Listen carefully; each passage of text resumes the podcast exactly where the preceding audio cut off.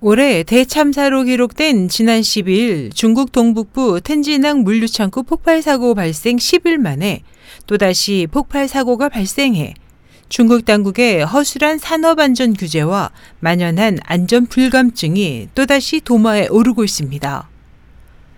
홍콩 사우스 차이나 모닝포스트 등 외신에 따르면 22일 오후 8시 40분경 산둥성 쭈보시 헝타이현 룬싱 화학공업과기 화학공장의 적재 창고에서 폭발이 발생해 현재까지 공장 직원 등 1명이 사망하고 최소 9명이 부상했습니다. 보도에 따르면 이번 폭발은 공장 인근 일부 가옥들의 유리창이 파손되고 사고 지점에서 2km 떨어진 곳에서도 진동을 느낄 정도로 강력했습니다.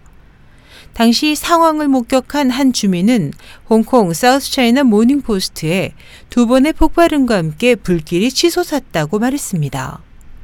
알려진 바에 따르면 이 공장은 나일론 제조에 쓰이는 아디포 나이트릴을 생산해 왔습니다. 하지만 이 아디포 나이트릴은 인화성 물질로 제조 시 많은 유독가스가 발생하기 때문에 인근 주민들은 이로 인해 그간 큰 불편을 겪어왔습니다. 현지 언론은 사고 발생 직후 소방체 12대와 소방대원 150명이 출동해 진화 작업이 마무리됐으나 공장 주변 대기 중에 정체불명의 물질이 떠다니고 있다며 주민들에게 주의할 것을 당부했습니다. 이번 사고로 당국의 느슨한 안전사고 예방 조치를 지적하는 목소리가 한층 커지고 있습니다.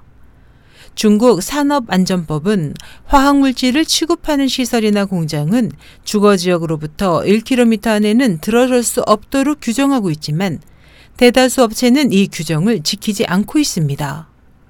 지난 12일 대형 폭발 사고가 일어난 텐진항의 경우에도 최소 마을 3곳이 1km 이내에 위치한 것으로 드러났습니다. 영국 BBC 방송은 이번 산둥성 폭발 사고에 대해 텐진 폭발 사고에 이어 10여일 앞으로 다가온 열병식에 또 하나의 악재가 추가됐다며 연이은 산업안전 사고와 2차 피해에 대한 우려로 다음 달 3일에 예정된 항일 전쟁 승리 70주년 기념 행사가 차질을 빚을 수 있을 것으로 내다봤습니다. SH 희망성 국제방송 임소연이었습니다.